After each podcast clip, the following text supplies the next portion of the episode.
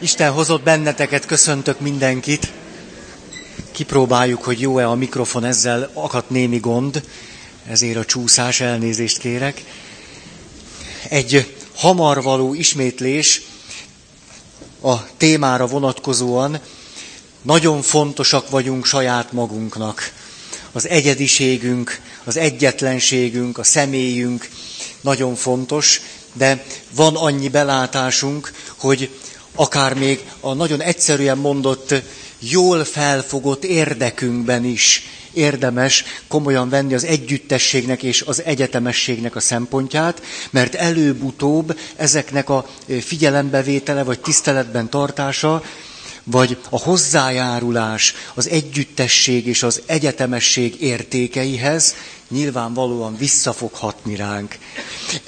Ez a két mondatos bevezető, ahhoz, hogy most akkor pedig néhány alkalom óta arról beszéltünk, hogy a társas dilemmáknak mi lehetne a megoldása, föloldása, illetve mi az, ami segít abban, hogy a társas dilemma ne is álljon föl, vagy ne éleződjön ki, és így mondtunk tizenvalahány szempontot idáig, amit most nem mondok el, mert már fújjuk kívülről őket, és akkor inkább nézzük az új dolgokat, illetve, hogy azon a ponton rágódtunk egy egész alkalmat múltkor, hogy elköteleződés az együttműködés normái mellett. Nagyon fontos ez, hogy vannak normák, de a normák az együttműködést segítő és megerősítő normák, tehát az együttműködést segítő, megerősítő normák mellett való elköteleződés, illetve az elköteleződés, mint az együttességeknek az egyik normája. Ez volt, és akkor próbáltam sok-sok éves, ez a húsz éves, nyugodtan mondhatom, csoport tapasztalataimból leszűrve elmondani, hogy mi az, ami egy témákat mindenképpen érdemes, nagyon fontosnak tartani. Nem minden helyzetre, csoportra vonatkozó nem tudom, kinyilatkoztatást akartam mondani, hanem hogy ezek a témák mindenképpen léteznek, akármilyen csoportban is vagyunk, tehát valamilyen módon ezekre a témákra rá kell nézni, meg kell azokat fogalmazni, és valamiféle normához el kell ezekkel kapcsolatban jutni. Ugye, hogy a csoportnak a keretei, hogy mikor kezdődik meg, tehát, hogy egy csoportnak vannak keretei a csoport folyamatban, a csoport találkozásoknak van valamilyen struktúrája. Ezeket tisztázni kell. Azután, hogy a csoporttagoknak az egymáshoz való viszonyát olyan értelemben mindenképpen világossá kell tenni, hogy egymást tiszteljük, egyenrangú, egyenjogú partnernek tekintjük, ezért nem moralizálunk egymás fölött, nem okoskodunk, nem adunk tanácsokat, nem oktatjuk ki a másikat, nem ítélkezünk fölötte, nem vágunk a fejéhez szentírási idézeteket, és egyéb ilyesmiket nem követünk el. Azután természetesen nagyon fontos lehet, ha az a ö, ö, csoport a mi személyes gyarapodásunkra, fejlődésünkre is van, hogy a témáknak a személyes vetülete tudjon megjelenni hogy ne csak okoskodjunk, és állandóan csak a fejünkben legyünk. Aztán, hogy mindenki kaphasson szót, mindenkinek adjunk szót, mert van, aki nem fog anélkül megszólalni, hogy nem kap szót. Azután, hogy van csoport titok, amit nagyon fontosnak kell tartani, és nem viszünk ki a csoportból olyat, amit más mondott, szigorúan tilos, hanem nagyon jól járunk vele, ha be tud, vissza tud térni a csoportba az a téma, az az érzés, az az indulat, az a fájdalom, ami a csoporton történt. Azután nagyon fontos, hogy egy csoportnak legalább moderátora kell, hogy legyen. Itt hagytuk abba, hogy erre pár szót tudtam mondani. Ez egy nagy kérdés volt mindig, hogy, hogy kell-e egy csoportnak vezető, vagy nem. Tessék, Miklós megmondta, hogy kell, tehát most már vitának helye nincs, de azért van. Szóval létezhet olyan csoport, jól működhet, aminek nincsen formális vezetője. De az alkalmaknak valamiféle moderátora fontos, hogy legyen, mert akármilyen okosak is vagyunk, a csoport hat ránk, és beindulnak csoportfolyamatok. És hiába beszéltük meg, hogy kilenckor kezdünk. Még nekem van két jó viccem, a másik még sírdogálni akar valamin, a harmadik még így, úgy, amúgy. Kell valaki, aki azt mondja, hogy kezdünk. Ilyen egyszerű lehet, hogy más. Ó, kezdünk.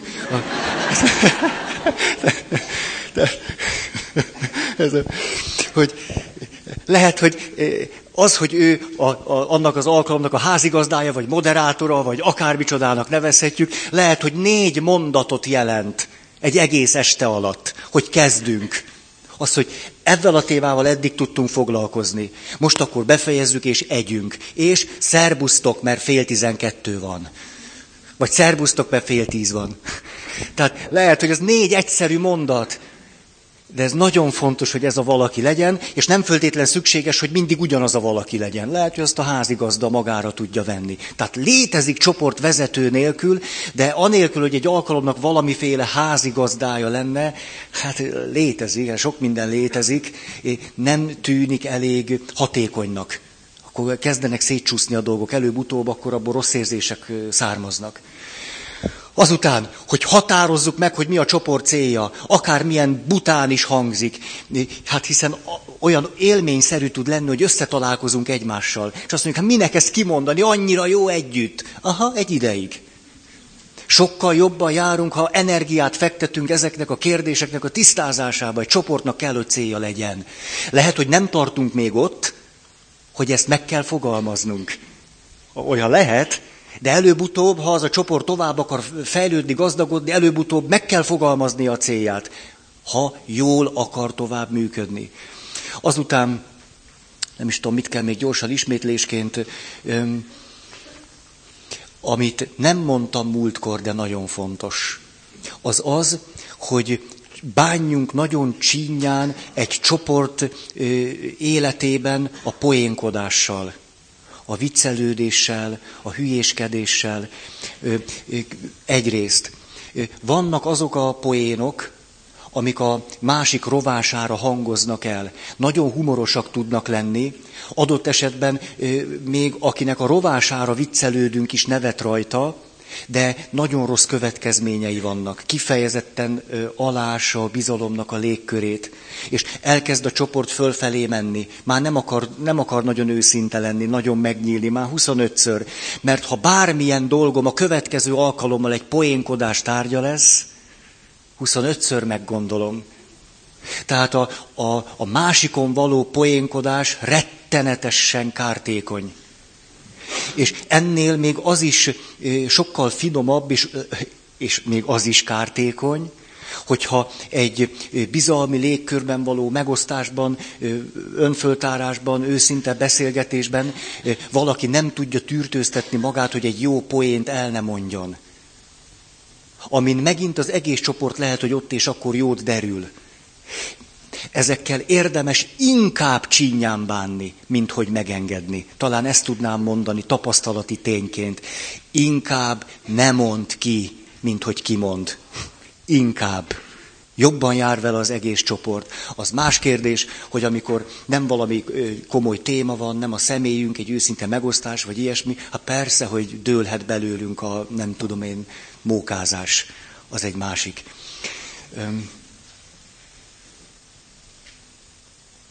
Igen, mert múltkor rám szóltatok, hogy nem szabad belenézni a jegyzeteimbe, és ez annyira szíven ütött, annyira, hogy nem merek belenézni. Ezt, ezt, ezt jegyzet nélkül kell tudni.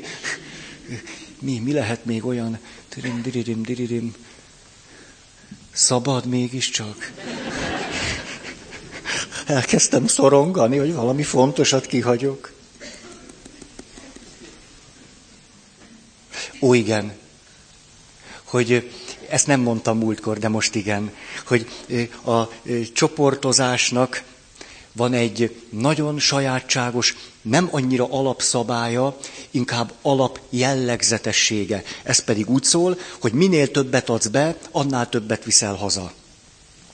aki ott beleteszi magát, meg tud nyílni, őszinte tud lenni, miközben a csoport őt támogatja, és a kereteket, normákat tartjuk, az az illető sokat fog hazavinni, és nagyon sokat fog gazdagodni belőle.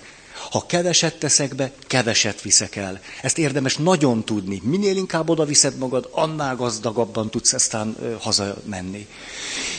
Nagyon fontos, hogy vannak olyanok, akik egy csoportban nem tudnak megfelelően működni, vagy azért, mert nagyon sérültek, vagy azért, mert bizonyos normákat nem tudnak megtartani, vagy, vagy, vagy, vagy. Ő nekik is van csoport, de az lehet, hogy akkor egy speciális csoport. Pszichiátriai betegeknek is van csoportja, és nagyon sokat segít nekik, de akkor ott mindenki pszichiátriai beteg, kivéve a pszichiátert.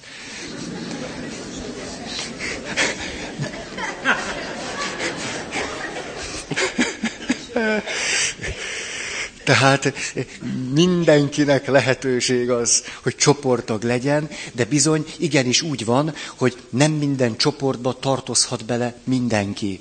Attól függ, hogy mi a csoportnak a, a normája, és hogy azt valaki képes-e tartani, vagy nem. Sokszor nem azért, mert nem akarja tartani, nem tudja. Egyszerűen nem tudja. Ilyen van. Na jó.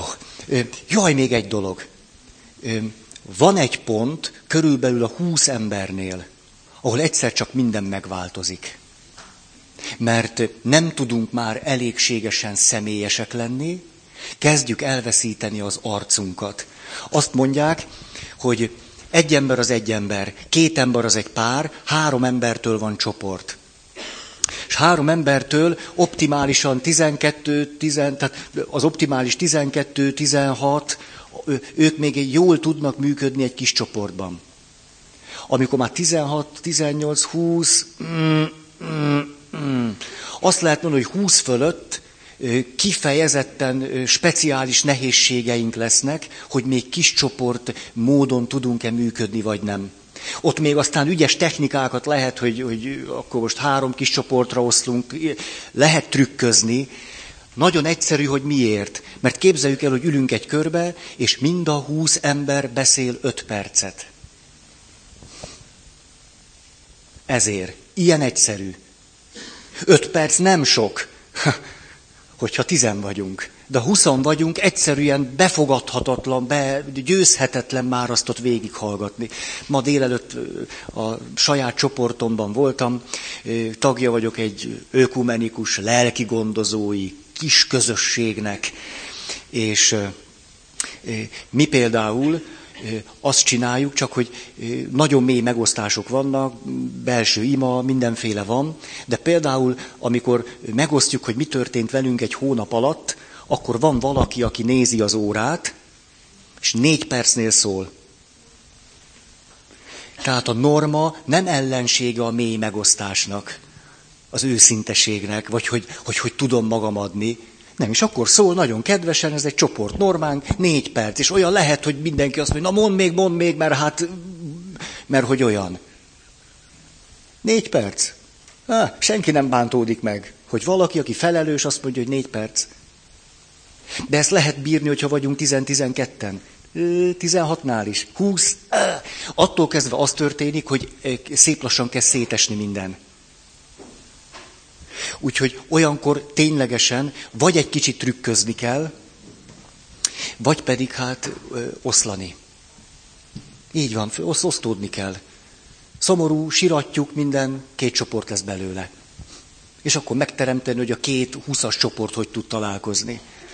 Na, én azt hiszem, hogy ezeket el tudtam mondani, ebben most belesűrítettem húsz év tapasztalatát, meg mindenét belenyomtam, és hihetetlenül egyszerűnek tűnnek, volt valaki, azt mondja, hogy elmentem a múltkori alkalom után, és másnap bevezettem ott abban a csoportban, ahol én járok, a titoktartás kötelezettségét.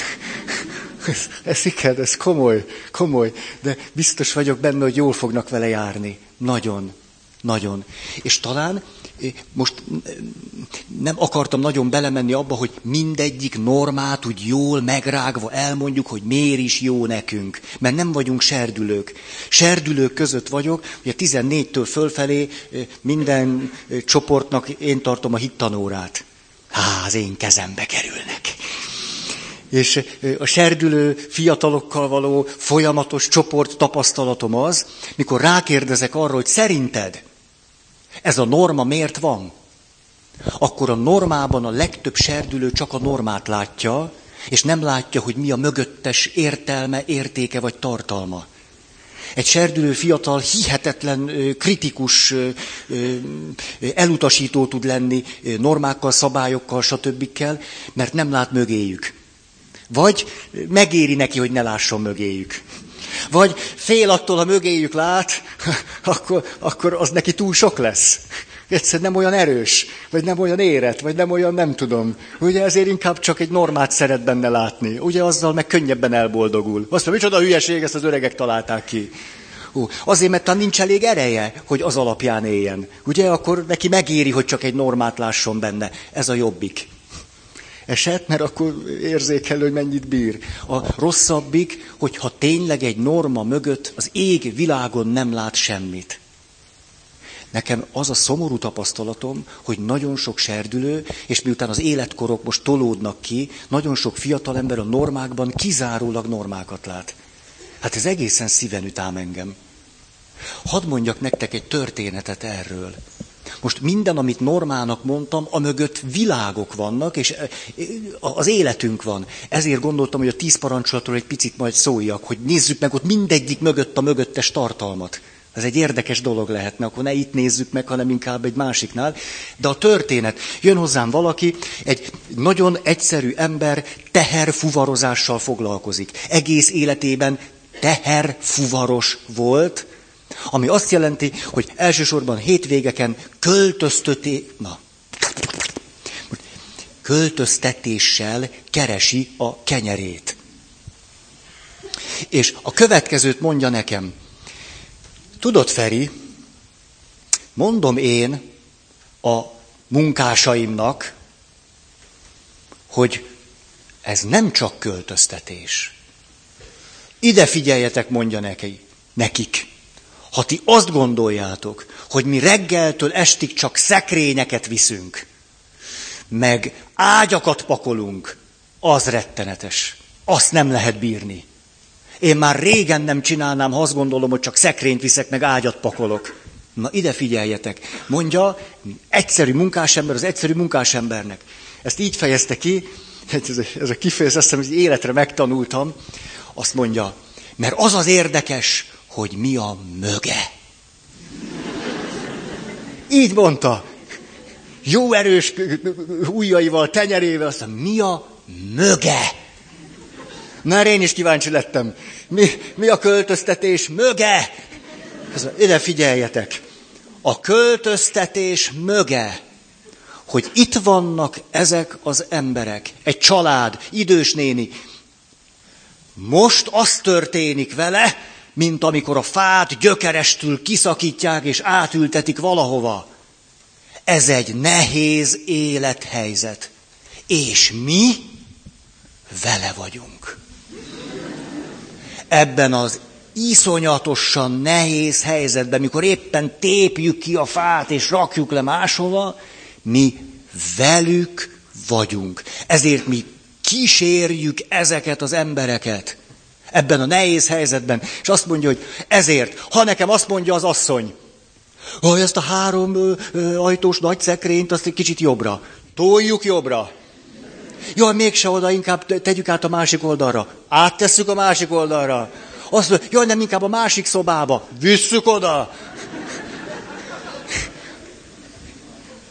Azért, mert szabad neki még nem tudni, hogy hogy fog élni. Mert éppen egy előző helyzetből megy a másikba, még mondja. Ez nagyon jó. Oké, okay. hallottátok, hogy adjam meg a telefonszámát.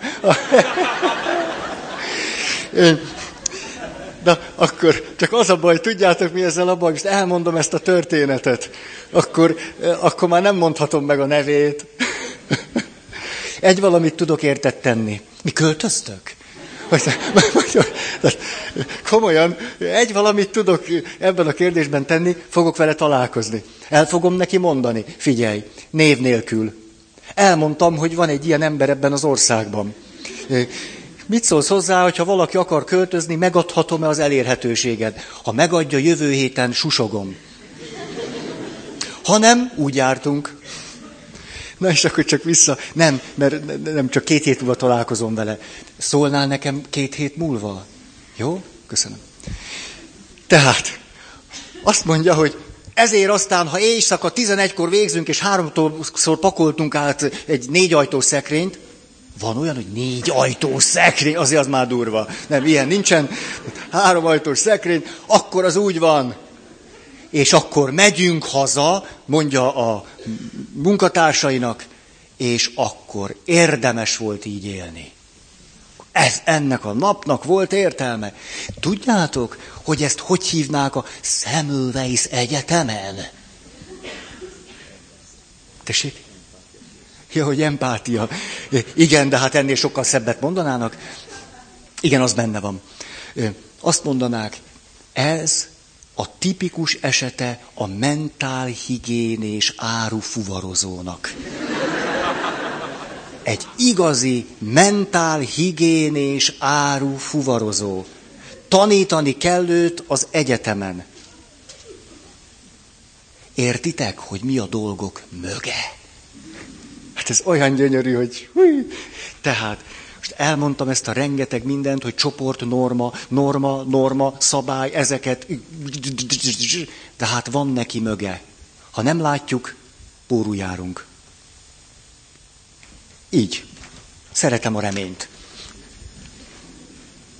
A példa gyorsan csak visszatérünk a regulához és a sporthoz. Tehát minnyájan mindenben kövessék a regulát, mint tanítójukat, és attól senki vakmerően el ne térjen. Senki a monostorban ne kövesse saját szíve vágyait. 1500 évvel ezelőtt azért ez még belefért. Na, 12.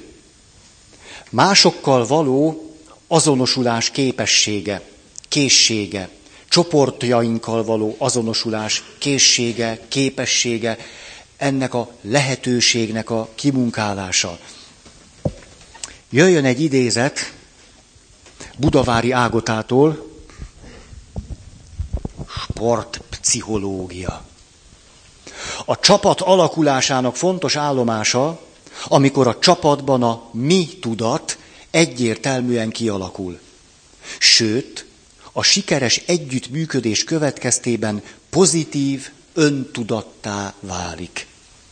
Erre egy idény bőven elég időt adhat, serdülő bajnokságban való győzelmi sorozat már büszkeséget kelt a játékosok többségében.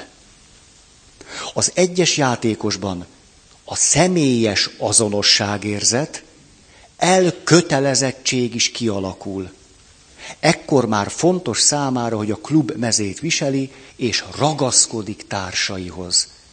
Fontos, hogy a vezető, az edző a győzelmek jelentőségét visszatükrözze, az egyes teljesítmények értékelése mellett a csapat egészének a sikeres együttműködését is figyelje, elismerje és visszajelezze.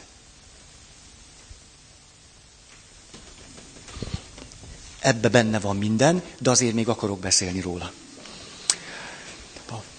Még mindig a sport világánál maradva, tehát hogy képes vagyok azonosulni a többiekkel, vagy képes vagyok azonosulni a csoporttal, hogy ez az azonosulás, mondjuk eh, egy nagyon egyszerű gyakorlat, amit szoktam eh, jegyes párokkal eh, csinálni, ez az, hogy beszéljen a társa nevében egyes szám első szemében, mondjuk három percig, vagy ötig, Ötig, mert többet már, már az a sok. Tehát maximum öt percig, de egyes szám első szemébe, a társáról. Annyi segítséget adok, hogy megfogha, álljon a társa háta mögé, megfoghatja a társa vállát. Hogy érezze, hogy ki is ő. És mondjuk öt percet beszéljen úgy a társa nevében, egyes szám első szemében, hogy azt gondolja, hogy a társa is többé-kevésbé ezt elmondhatná, se többet nagyon, se kevesebbet, éppen valami ilyesmit szívesen megosztana a csoporttal. Milyen egyszerű és zseniális gyakorlat. És akkor az nagyon jó pof, amikor ott áll mondjuk, nem tudom én, Gregor József, és azt mondja, hogy, hogy Kis Belinda vagyok, helyett Kis Belinda vagyok. Szóval egyes szám első szemében. És akkor ez nagyon jól visszaadja azt, hogy az illető képes volt-e belebújni a társának a bőrébe.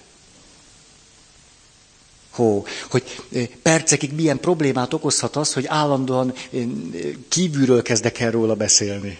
Állandóan kiesek abból, hogy, hogy én most ő vagyok. És mindig nem bírok csak magammal azonosulni. Nehéz egy olyan valakivel kapcsolatban lenni, aki csak magával tud azonosulni. Ugye a párkapcsolatnak az egyik lényege, hogy képes vagyok magammal azonosulni, meg veled. És tudom váltogatni. Tudok egy másik gyakorlatot is, de ezt már úgyse fogjátok csinálni. Pedig érdemes. Ugye a testünkben mindig nagyon jól megmutatkozik az, hogy éppen mi van velünk. Ezért, ha valakit, valakit szeretnénk megérteni, ahhoz mindig az együttérzésre van szükség. Erről beszéltem néhány évvel ezelőtt. A megértéshez nem értelemre van szükség, hanem együttérzésre. Akkor tudok valóban megérteni valakit, ha együttérző tudok lenni. És ebben nagyon nagy segítség tud lenni az, hogy látom a társamat, ahogy valamilyen testtartást fölvesz. Vedd föl te is ugyanazt a testtartást. Legyél ebben a testtartásban fél percig, és rögtön jönnek az érzések. Nem biztos, hogy így kell. Van valaki, képzelj el valakit, egy kedves valaki jött hozzám, azt mondja, hogy, hogy Jaj, Feri, rettenetes valami diploma, munka, dolgozat, szigorlat, valamit kell leadnom, elmondani, beadni, úgy szorongok, mint a csuda. Most, ha én azt mondom, jaj, nem érdemes szorongani, ne hülyéskedj már, hát egy kis vizsgától. Aha, akkor most légy szíves, ülj le, úgy, ahogy ő mondja, így, így. Így fél percig. Érezd át, hogy mi van ilyenkor a gyomrodban, a hátad hogy kezd befájdulni, ezt érezd meg, így, így befeszül, akkor itt a combod befeszül végig, már érzed, hogy már a, a, a talpad is feszes. És akkor érzed, hogy a vállad is feszes, az arc izmait feszesek. Na akkor már tudod, mi az, hogy szorongani. Akkor húszszor meggondolod, hogy milyen mondatot mondasz ezután. Vedd föl ezt a testtartást, érezd meg, hogy az micsoda. Hű, de sokat tud ez, és nem kell egyetlen okos gondolat se. A testtartásunk ezt nagyon jó kifejezi. Emlékeztek Virginia Satirra? Szatírasszony, de rég volt köztünk. Ő kifejezetten a családterápiás alkalmakkor, mikor az volt a tapasztalata, hogy ugye ez gyakran, gyakran megtörténik, hogy az egyik állandóan vádaskodik, a másik meg mindig védekezik. Ez egy klasszikus manőver szokott lenni. Mert te ilyen vagy, te olyan vagy, a másik. Hogy azt kérte őket, négy egyszerű mozdulatot talált ki, négy alapvetően téves kommunikációs stílusra. Erről sokat beszéltünk. A támadó, a védekező, az okoskodó és az elterelő. Szóval ez a négy van. Támadó, védekező, okoskodó, elterelő. És azt mondta, négy egyszerű mozdulat. A, a támadónak ilyen. Most képzeljünk el valakit, aki állandóan támad. Állítsuk be ebbe, és érez, hogy aha, ez, ez szokott lenni. Na, akkor légy szíves, feleségét megkérjük. Most ő álljon be így. És itt semmi, csak álljon be, és meg érezze, hogy az milyen. Ő meg legyen a védekező, álljon be ebbe, és csak egyetlen mozdulatban átélni, Nem is mondom tovább. De, ez a, olyan érdekes, ugye tanítok mindenfelé. Lelki gondozók továbbképzése. Lelki gondozók továbbképzésén test szerepe a lelki gondozásban. Hehe. A lelki gondozóknak mindig nagy nehézséget szokott okozni, mert általában aki segítő szakmára megy, általában szeret túl segíteni, és magát nem megvédeni. Ez úgy többé-kevésbé szokott lenni, erre szoktam mondani, hogy okos ember jogásznak vagy közgazdásznak megy, ha egészséges, ha sérült, akkor meg tanárnak, meg papnak. És nagyon sarkosan. Aki ilyen, ilyen hogy mondjam, ilyen hivatásszerűen akar segíteni, ott nekem mindig nagy kérdőjelek vannak. Aztán miért? Nincs jobb dolga. Miért akar ez annyira segíteni? Nagyon gyanús. Egy kedves pszichológus ismerősöm azt mondta Feri, nem hogy gyanús, hát minden segítő kényszeres segítőként kezdi, csak van, aki úgy is marad. Ez többé-kevésbé azt jelenti, hogy képtelen határokat tartani. Nem tart határokat. A másik jön, elkezd sírni, neki már annyi. Már ott van, kellene mennie, más dolog is van, élni is kell, nem. A másik sírőt már beszippantotta a másiknak a dolga, és ott van, és segít, és ö, nincsenek határok. Lelki gondozóknak a következőt mondtam, figyeljetek. Most agyalhattok ezen egy évig, meg öt évig, meg gyakorlatozhattok, meg ilyesmi. Hadd mutassam meg nektek a harcost. Emlékeztek, tavaly a harcost. Nagyon szép Semmelweis Egyetem, kivilágított előadó, és én meg ott akkorát ordítottam. A portás bácsi följött, hogy van-e valami baj, hívjuk a rendőrséget. Mert megmutattam nekik, hogy milyen az a harcos, amikor ezt. Hát itt voltatok, láttátok, meg azóta csináljátok is. A történetet ezért mondtam el, mert én ezt megmutattam nekik, hogy nem biztos, hogy fejben kell rengeteget okoskodni, meg jaj, mit érezhez, drágám, meg jaj, jaj, jaj, jaj. Ott a testet gyakoroljál azzal, sokkal gyorsabban megy. Hm. Csak hogy nehezen tudom elképzelni, hogy sok lelki gondozói továbbképző, akármire járó fiatal, és felnőtt, és idős, ezt most gyakorolná. Ez engem tulajdonképpen mindig újabb gondolatokra késztet, hogy lehetne valamit tenni, olyan pofon egyszerű, hogy hihetetlen, és mégse csináljuk. Így vagyok a, a, a normákkal is. Olyan egyszerű lenne, de nem, nem. Nagyon egyszerű. Tehát a testünk nagyon nagy segítségünkre van abban, hogy azonosulni tudjunk egy másik emberrel. Vagy a csoportjainkkal és a közösségeinkkel.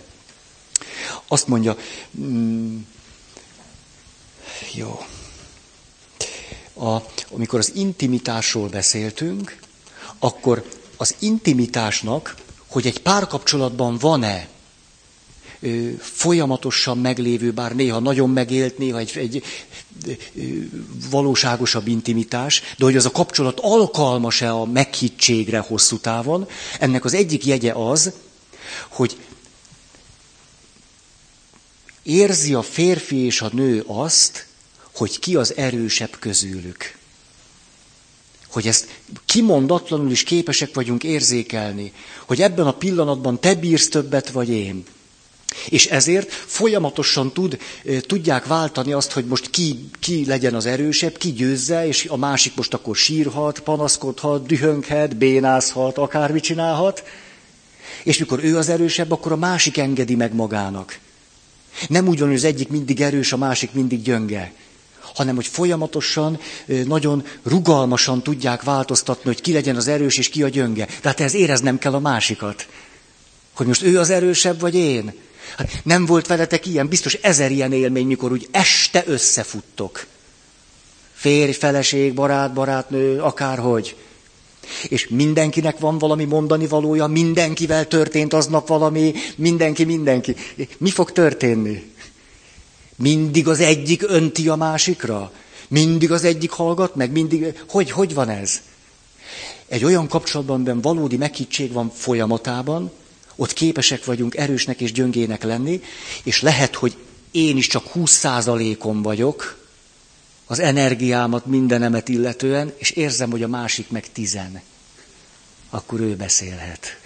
Akkor ő kapja először a puszit. Ó, mert ez azon múlik, hogy egymást hogyan érzékeljük. Ahol képes a férfi-nő kölcsönösen erre, hát micsoda óriási teherbírása van annak a kapcsolatnak. Olyan tetszik, ahogy látom, hogy néhányan párok olyan büszkén kihúztátok magatokat. Egyesek megfogták a társuk kezét. Nagyon... Láttam. Na most, hogy egy csoporttal tudjak azonosulni, a, a kapcsolatot tudjam nagy értéknek tekinteni, tulajdonképpen azt jelenti, hogy nem csak a magammal való azonosulás, nem csak a másikkal való azonosulás, hanem a csoporttal, vagy a kapcsolattal való azonosulás is nagyon fontos. Ez három különböző nézőpont. Ez azt jelenti, hogy képes vagyok ránézni arra, hogy a miből az énre meg a tere. Hogy képes vagyok a miben is lenni, és onnan látni a férfit, meg a nőt, és az egyik éppen én vagyok. Ez a harmadik nélkülözhetetlen nézőpont. Jó. A, szóltam már nektek arról, hogy ami olyan nagyon látványosan egyéninek vagy egyedinek tűnik, például, hogy itt ugrabugrálok. Ez elég egyedinek tűnik, vagy hát mondjuk nem egy magasugrónál, az, az, az, az a normális, de mondjuk egy papnál. Hogy, hogy itt ugrabugrálok, nem tudom, mit csinálok. A közben pedig mindennek a hátterében fölfedeztem azt, fiatal ember voltam, az apámmal nem volt kapcsolat. Ennek nagyon sok előnye volt. Erről sokat beszéltem nektek, anyukámmal nagyon negatív volt a kapcsolatom. Nagyon, nagyon negatív anyakomplexus állítólag. A, valakik szerint. Az apukámmal viszont az volt a szerencsém, hogy nem volt vele kapcsolatom. Ez nagyon sok előnyel járt, mert ott én nagyon szabad tudtam lenni. Én nem éreztem azt, hogy apukám korlátol engem, meg nem tudom mi, megszabja, meghatározza, így kell, úgy kell. Ott nekem egy nagy szabad terem volt. Mi lett ennek a következménye? Az, hogy nem kaptam elégséges útmutatást az életre. Nem kaptam. Ezért próbáltam mindenhonnan összeszedni, ki kifigyelni, megkérdezni, rájönni, mert nem tudtam, hogy hogy kell élni. Nem mondta nekem senki, hogy kell élni. És emlékszem, volt egy távoli rokonunk, egy férfi ember. Szinte semmi kapcsolatunk nem volt. De mondjuk a két évente valahogy összefutottunk. És akkor ő egyszer azt mondja, Feri, tudod, azért az nagyon fontos, hogy te rájöjj arra, hogy tudsz-e valami olyasmit, amit mások nem. Mert azzal nagyon sok jót lehet tenni. De rá kell jönni, mi az, amit olyasmit tudsz, amit mások nem.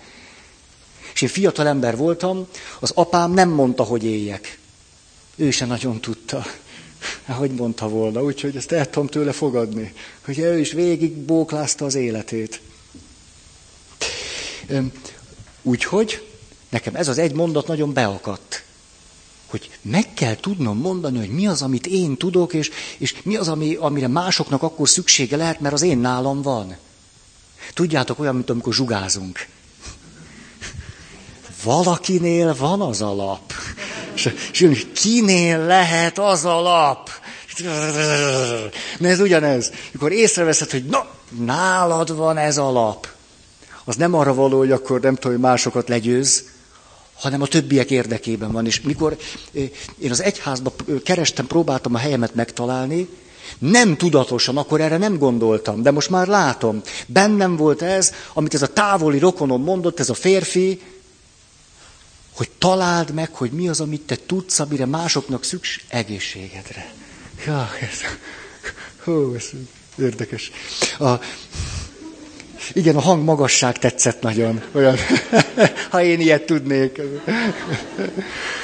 Hogy, hogy ez nagyon nem tudatosan ott volt bennem, hogy mondok egy nagyszerű valakit, Jelenics István tanár úr. Jelenics István tanár úr, tudjátok-e, hogy milyen szakos tanár?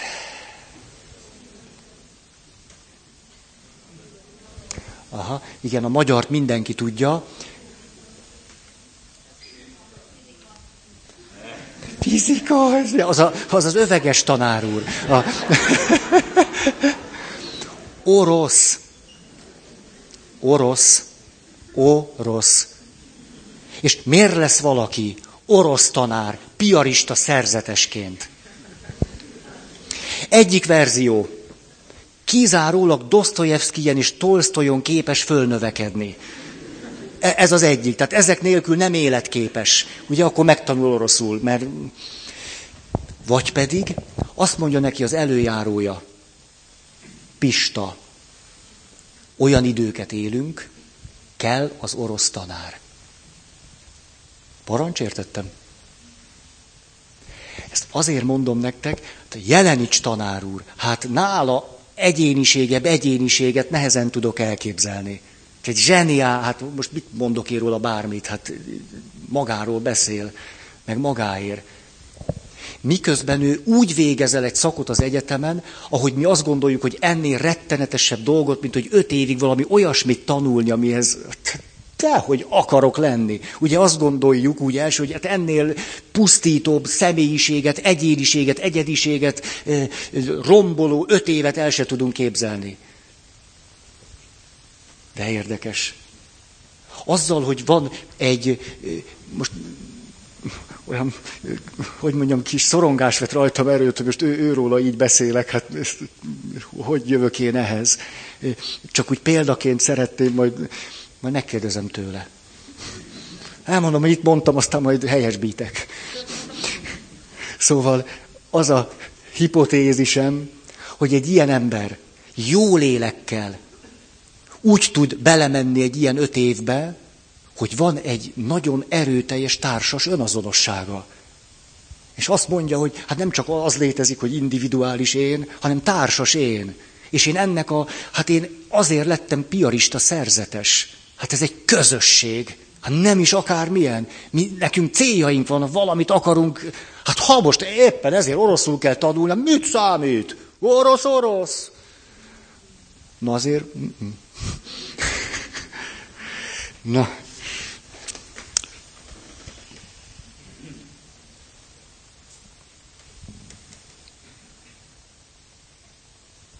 Tizenharmadik pont. Hogy jutottam ide? Csoporttagok közti kommunikáció elmélyítése a dilemmák megvitatásának lehetősége.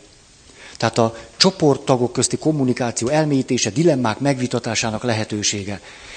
Egy kutatást végeztek, arra voltak kíváncsiak, hogy a, a csoportnak a tagjai hány százalékban adnak be a közösbe valamennyi pénzt, mondjuk ilyen egyszerűen, ha nem nyílik a lehetőség számukra arra, hogy erről beszéljenek. Hogy érdemese beadni, vagy nem, miért érdemes, ki miért ad be, mi annak az előnye, hátránya. Ha csak az a kívánalom, hogy hát adjanak be, akkor ebben a kutatásban 47 százalék volt hajlandó a közösségnek, a köznek adni pénzt. Egyetlen változtatást eszközöltek beszéljenek fél órát. Beszél, kommunikáljanak erről fél órát, hogy enyém, hogy tied, hogy milyen, hogy közös. Fél óra, vagy akár mennyi beszélgetés után, a megvitatás után 84 százalék adott pénzt a közösbe. Miki tudja, milyen fontos a közösség. Ó. Szóval a kommunikációnak emiatt óriási jelentősége van, egy nagyon egyszerű példa a mai napról. Természetesen mindig vannak olyanok, akik késnek. Sokat. Ezért A moderátor azt mondja a mai alkalom végén, figyeljetek, elharapódzott a késés. Késés elharapódzik, nem tudjuk pontosan kezdeni, most ennyit és ennyit csúsztunk, így nem tudjuk megoldani azt, amiért összejövünk. Mondott három mondatot. Mit csináljunk? Utána nem moralizált, nem mondta, hogy ilyet nem lehet csinálni, keresztény emberek vagytok, ti mondjátok magatokat lelki gondozónak, és az ökumené nyavajások. A, hanem azt mondja, hogy most mit csináljunk ezzel? És mi történik egy egészségesen működő csoportban, ahol tudjuk, hogy mi a célunk, vannak normák. Hát Két perc alatt lerendezzük. Azt mondjuk, igen, igen, persze, mindenki elmondja, akitől van némi bűntudat, az ki böffenti magából, jaj, ja, igen, de tudjátok, ez volt, az volt, jó, azt meghallgatjuk. És, a, akkor és megkönnyebbül, és pusztán azáltal, hogy három percet beszéltünk arról, hogy van ám nekünk egy olyan normánk, hogy pontosan kell kezdeni, senki senkire nem szólt rá, nincs moralizálás és nem tudom mi, megerősödünk abban, hogy ezt így érdemes csinálni. Ez történt most is. Biztos, hogy most a következő alkalommal találkozunk, mindenkiben bot lesz benne, hogy hát, hát megbeszéltük. Hát mi beszéltük meg? Hát ez, ez nekünk jó, ez, ez mi, mi találtuk ki? Tehát sokszor két-három perc bőven elég. És ez egyébként abban is nagy segítségre van, hogy egy normának a mögét elmélyítsük magunkban. Mert akkor egymástól halljuk, hogy hogy, hogy is van, hogyha miért is fontos, hogy, hogy ja ezért, ja, hogy te akkor olyan, olyankor azt érzed, hogy, hogy ja értem, aha.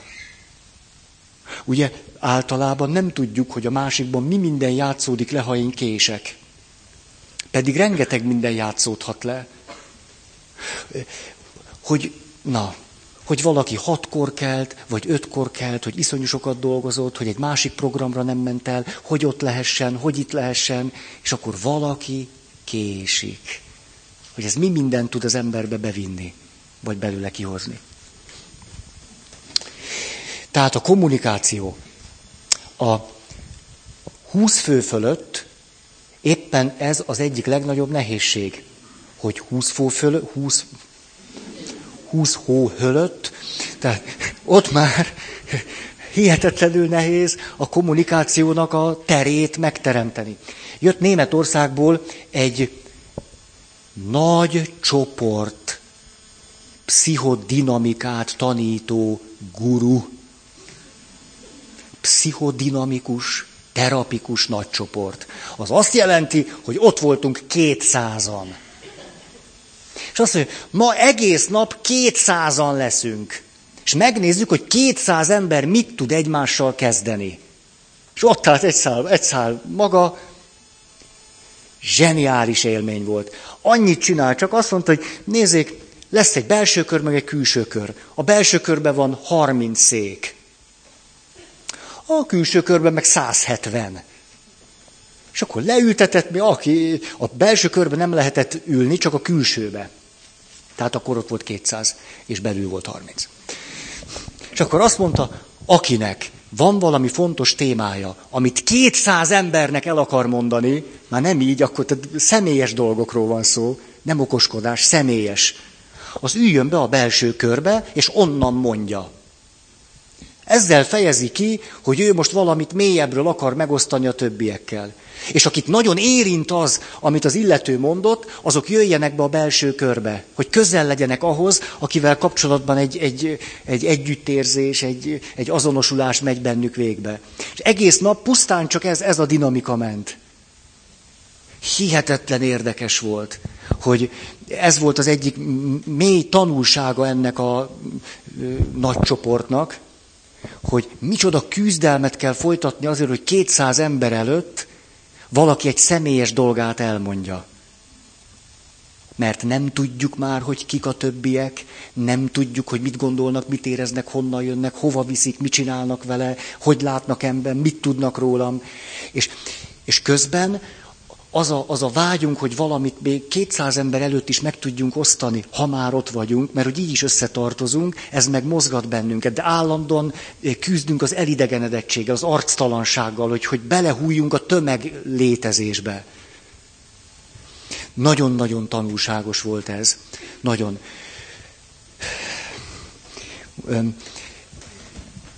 A kommunikációs része az, hogy 200 ember között hihetetlen nehéz megtalálni azt, ahogyan a kommunikáció jól végbe tud menni. Hallatlanul nehéz. Na, igen, nézzük a példát. Ez nagyon szép.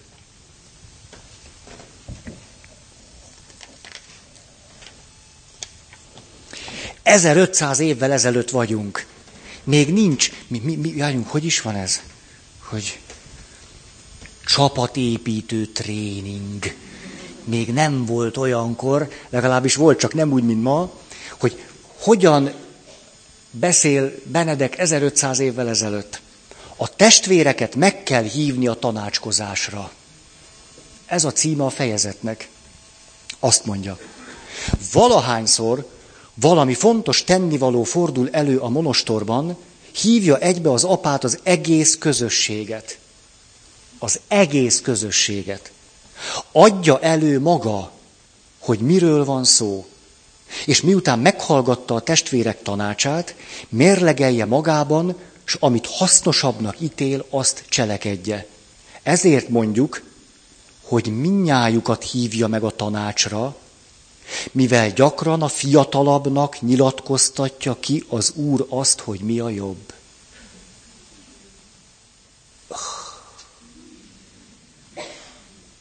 Hihetetlen.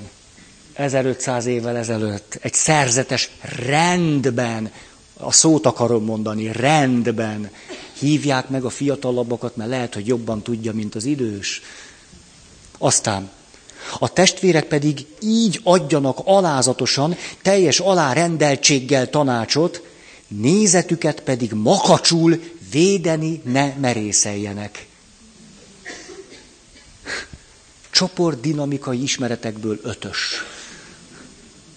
Mit kezdünk egy olyan csoporttaggal, aki nem képes a maga véleményét elengedni? Hanem csak 25-ször visszatér, és megállott az élet. Azt mondja, inkább az apát ítélete legyen a döntő, úgyhogy amit ő üdvösebbnek ítél, annak engedelmeskedjenek minnyájan. De ahogy tanítványokhoz illik, hogy szót fogadjanak mesterüknek, így az is illő, hogy ő megfontoltan és igazságosan rendezzen el mindent.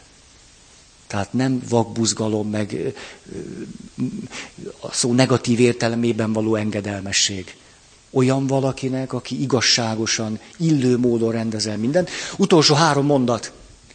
Tehát minnyájan kövessék a regulát, mint tanítójukat.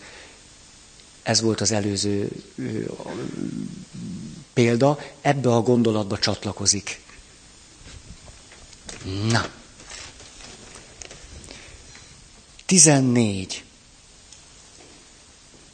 Ó, nem. Még a 13-hoz hagy mondjak valamit. Ú, ez nagyon fontos, mert olyan gyakran halljuk azt, mikor azt mondják házaspároknak, ahol probléma van, hogy hát miért nem beszélitek meg? Hát beszéljétek meg. Hát a kommunikáció múlik, ugye? Ez, hát ez a csapból is ez folyik. Tehát kinyitod a csapot, és kommunikálj. És ha két ember, főleg ha az egy férj és feleség, már jól, jól megterhelték az egymással való kapcsolatot, egy csomó sérelmet szenvedtek, és sebet okoztak, és ilyesmi történt. Akkor ott általában az történik, hogy a kommunikációban már nem tudnak úgy eljárni, ahogy Szent Benedek azt tanácsolná. Ott se illőség, se tisztelet, se, hanem akkor már a kölcsönös vádaskodás, a kölcsönös panaszkodás, a múlt sebeinek a fölhánytorgatása a legklasszikusabb. Ugye? Hogy van egy téma, a téma így szól, ki dobja be a csekkeket a postára. Ez egy nagyon egyszerű téma. Azt mondja a férfi, te drágám, dob már be a csekkeket, légy szíves. Itt még a jelenben vagyunk. De nem sokáig. A feleség azt mondja, múltkor is én dobtam be. Légy szíves, dob be most te. Ha, ez még elmegy. Ha, igaz is, akármi. A férfi azt mondja, neked semmi nem jó, semmi nem jó, semmi, semmi, semmi. Értitek? Tehát már is ben vagyunk a játszma kellős közepén. Neked semmi nem jó, amit én kérek. Erre az asszony azt mondja, akkor azt mondd meg nekem, hogy mikor tettél te meg nekem valamit. Mire a férfi azt mondja, igenis, mert múlt héten, mikor te azt mondtad, hogy én vigyem le a kutyát sétálni, akkor kivitte le. Mire az azt mondja, ezzel jössz a kutyával? Rohadt ebbel? Te akartad, hogy legyen kutya, most ezt nem mondd, hogy én vittem le a kutyát, én nem akartam a kutyát, te hoztad a házhoz a kutyát. A csekk ott pihen az asztalon. Próbál még jelentkezni néha, kicsit kifújja az orrát, ilyen illedelmes, hát ha észreveszik, de már nem. Nem. Már sehol, sehol sincs a jelen, a jövő ködbe veszett, és a múlt sérelmei fölzabálnak mindent. És még csak reggel hét óra van ám. Még el se kezdték a napot. Ezzel csak érzékeltetni akartam valamit, amit aztán úgy mondanak ki este, tulajdonképpen nem is emlékszem, min vesztünk össze. És ez még a legjobb eset, mert ez azt jelenti, hogy egy külső nézőpontból ránézett arra a két emberre. És azt mondja, tulajdonképpen nem is értem. Rosszabb eset, hogy az egész sérelmét vitte egy, hé, egy napon keresztül. És mondjuk, na, most már nem is, nem hagyjuk. A, mi történik ilyenkor? Már a kommunikáció bedugult, már a sérelmeknek, a múltnak az a örökös fölhánytorgatása.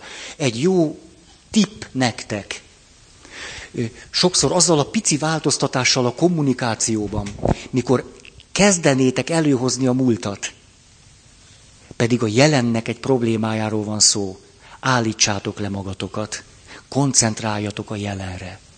Mondjátok azt, hogy igen, van egy csomó sérelmem. A másiknak is van egy csomó sérelme. Most azonban az a témánk, hogy ki fogja bedobni a csekket. Most erről kell csak beszélnünk. Semmi más témánk most nincs csak a csekk bedobása. És nagyon egyszerű dolgokat lehet mondani, bedobom, vagy nem dobom be. Ráérek, vagy nem érek rá. Ilyen egyszerű mondatokkal ezt el lehet intézni. És olyan is van, hogy se ő nem ér rá, se a másik, és a csekkek ott pihennek. De tudják, hogy észrevették őket. Ez egy csekknek elég.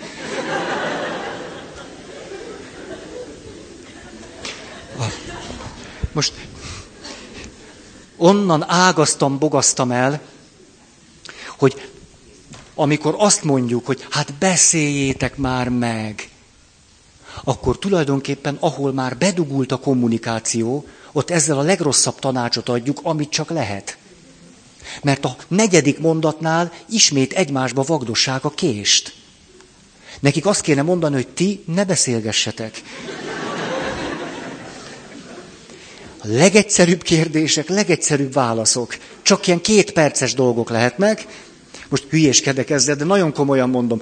Most menjünk csak egy vicit vissza. Tehát elkezdtem hülyéskedni. Törlés. Tehát, ami valóban nagyon fontos, hogy ők, ha tovább kommunikálnak úgy, ahogy addig, a helyzetük még rosszabb lesz. Ilyenkor szokott szükség lenni egy moderátorra, egy, hogy, hogy, tessék, egy harmadik emberre. Ah.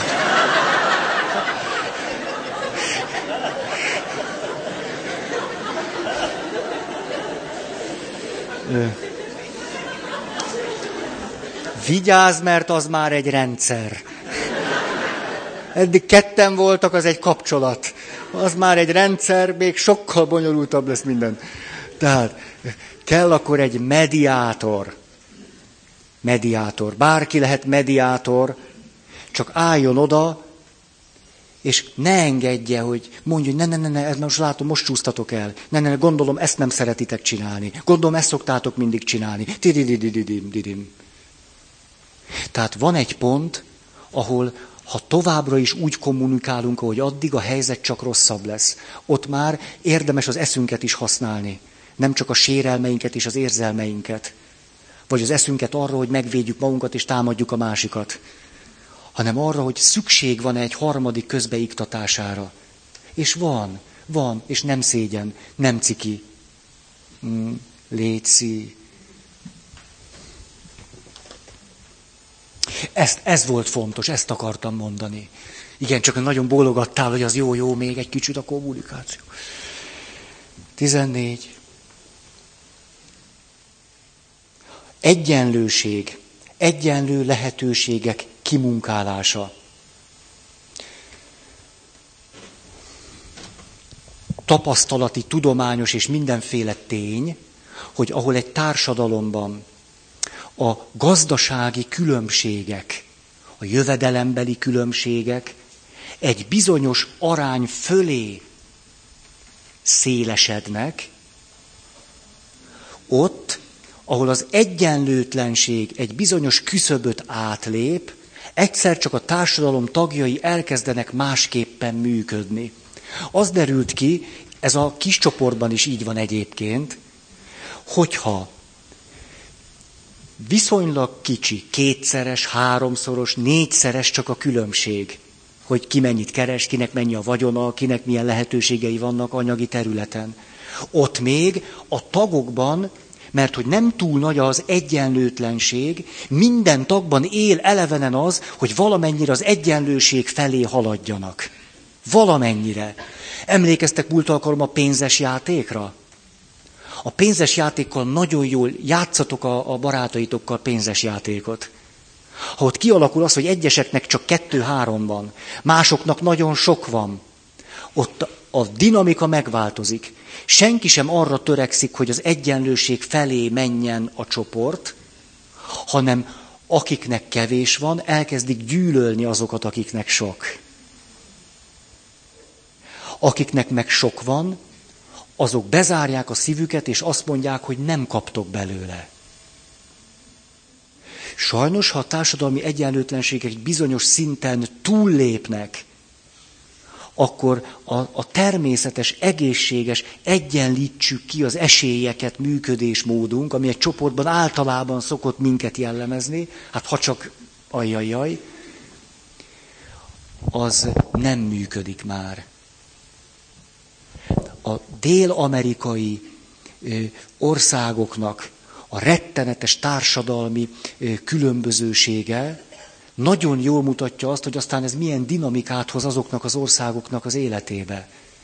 Egy szűk réteg, akinek esze ágába sincs a többséggel foglalkozni, és egy többség, aki legszívesebben legyilkolná ezeket a szűk rétegbe tartozókat.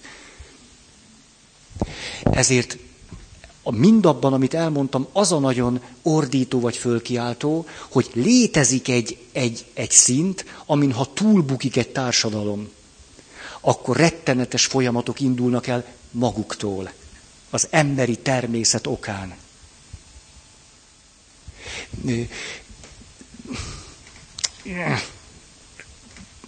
Értitek, ugye?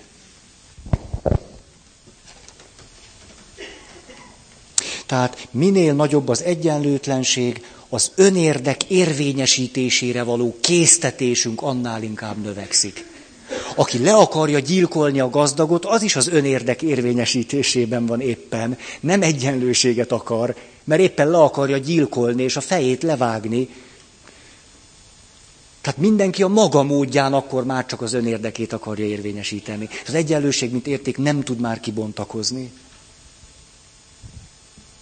Tényszerűség. A, egy neves magyar futball együttes, hogy ezt a kifejezést használjon, még sosem mondtam ki életemben. Futball team. Volt két játékos, középpályás, meg a csatár. Annyira utálták egymást, hogy nem passzoltak egymásnak. Lehet, hogy ismeritek ezt a történetet. Két olyan zseniális focistáról volt szó, hogy azt mondta a szövetségi kapitány akkor, amikor ők játszottak, hogy még így is megéri, hogy ők játszanak. De az a csatár tudta, hogy ha annál a középpályásnál van a labda, ő tőle sosem fog labdát kapni. Döbbenetes.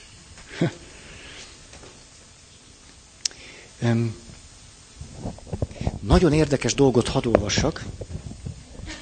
Egész elvesztettem az időérzékem. Ja, nem ebből kellett, ez mit nézek? Annyira jó volt szombaton, addig beszélek. Nagyszerű volt. Ah, nagy csoport élményem lett. Nagyon. Olyan hálás vagyok nektek. Hí, hí. Elmondom a legnagyobb élményem, hogy mi, engem mi érintett meg, aztán ti is mondjátok el, jó? Ez volt a példám az egyenlőségről. Szóval, hú, valaki kimegy.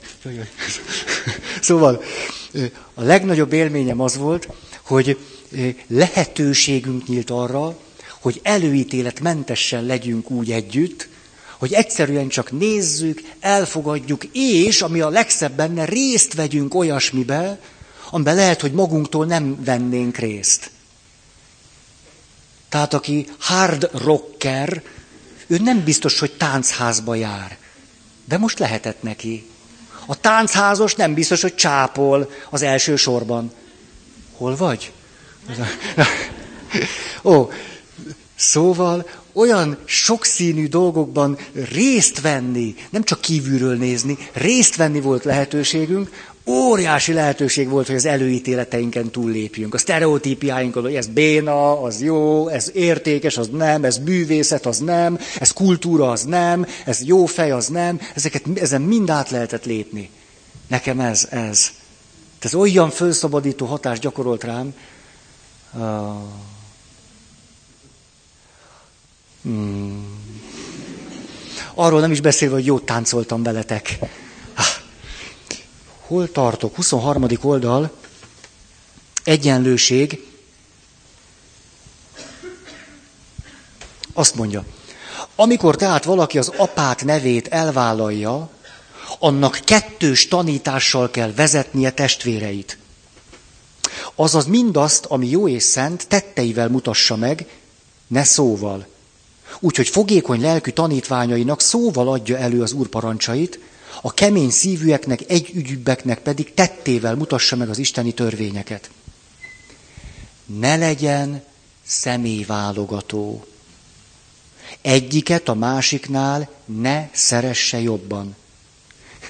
Zárójel, csak akkor, tényleg benne van, nem hülyeskedek, de majd e- ezt a pontot is ki fogom fejteni, hogy miért van ez benne, csak akkor, ha valaki a jó tettekben, vagy az engedelmességben jobbnak talál.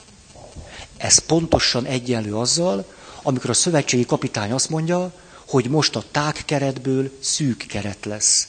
És azokat hívom meg, akik jobbak. Ez csak ez. És ez nem szégyen, ez nem... Csak így van. Ők most jobbak. Ezért ők játszanak a meccsen. És aki most kevésbé jó, ő a tarcsipadon ül. Na tehát, a, ez nagyon, most, most, most, 1500 évvel ezelőtt vagyunk. Rabszolgaság. A szabad szülőktől származottat ne tegye elébe a rabszolga sorból megtérőnek. Azért ebben a társadalomban van jócskán különbség a gazdagok meg a szegények között. Micsoda brutál dolog ez. És valaki elmegy rabszolgaként, már nyilván a föl tudott szabadulni, bélyeggel a karján, a mit tudom én hogy, szerzetesnek, egyenlő a társával. Forradalmi 1500 évvel ezelőtt. Azt mondja, a szabadszülőktől származottat ne tegye elébe a rabszolga sorból megtérőnek, ha csak valami észszerű ok nem forog fönn. De ha az apát, az igazságosságnak megfelelően azt tartaná jónak, járjon el az egyesek sorrendjére vonatkozóan.